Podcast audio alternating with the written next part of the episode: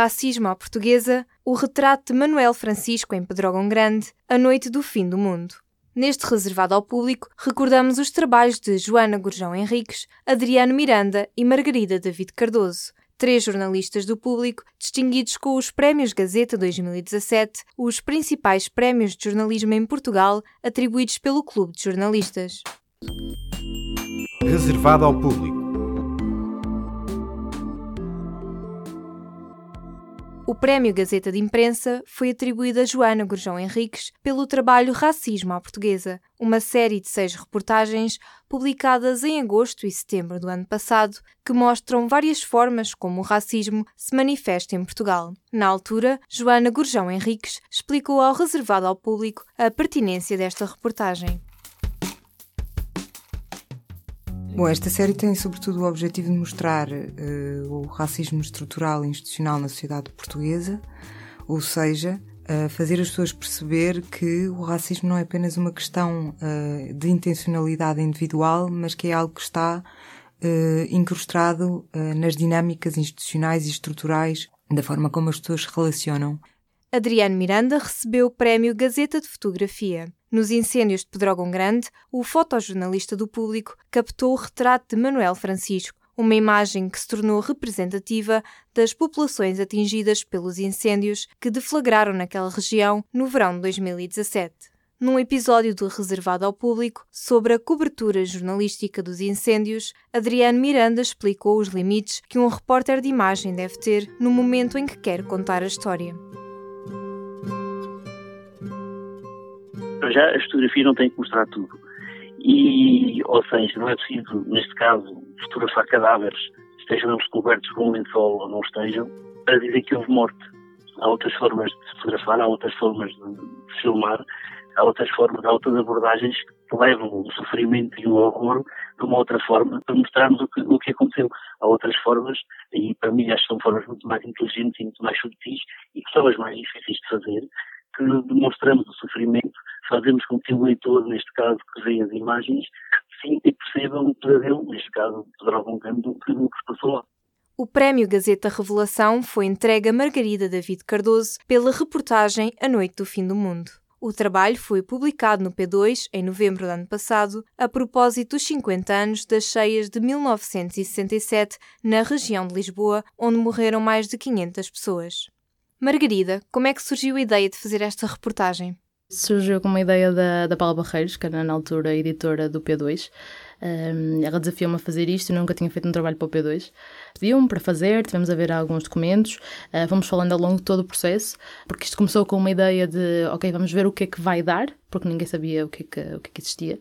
E, e, pronto, fomos buscar todos estes pedaços de, de, estudos que existem, muitos deles não são sobretudo só sobre as cheias, e, e pronto, e fomos encontrando, encontramos os textos do, do Pedro Alvim, que é complementar à um, reportagem, e pronto, fomos buscando estes recantos de, de história que fomos encontrando assim um bocadinho, buscando na internet, na Torre do Tombo, na noite de 25 para 26 de novembro de 1967, o céu desabou sobre Lisboa. A jornalista explica a relevância de recuperar as memórias perdidas desta tragédia. Foi umas cheias que foram muito pouco faladas na altura, eh, muito por causa do, do regime, e isto tem, tem um legado histórico muito grande. Esta é considerada uma das três, uh, três grandes catástrofes naturais em Portugal e, um, e é bastante ocultada. Infelizmente, a imprensa foi buscar esta, esta história e por acaso houve ali umas semanas em que, em que praticamente todos os jornais, televisões e rádios tinham trabalhos sobre o assunto.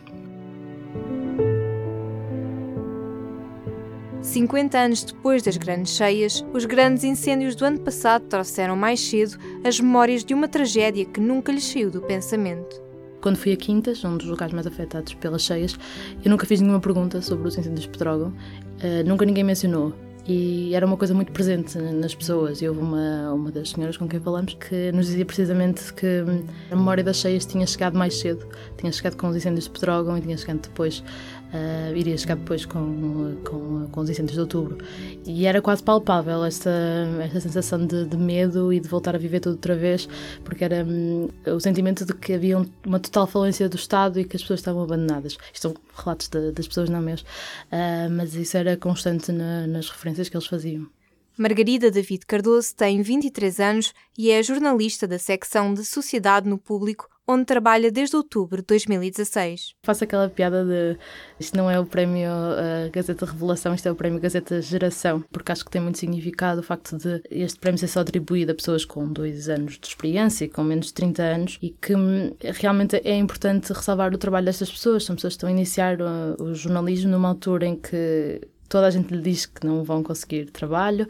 Para chegar ao, ao sítio onde estão, provavelmente passaram por uma série de estágios, muitos deles nem sequer remunerados. Tem colegas que fizeram dois, três, quatro estágios, que para eles é uma luta, uma batalha constante uh, estar aqui e precisamente fazer este tipo de trabalhos de fundo. Eu acho que hoje, para uma pessoa que tem dois anos de experiência, há de ter os seus 20 até aos 25, 26, fazer um trabalho de fundo que mereça o reconhecimento de um júri é realmente estar numa posição de muita sorte e de muito privilégio. É isso que eu sinto na, na minha posição. É um, é um privilégio, porque tive a sorte de estar num sítio à hora certa e sei que é uma exceção.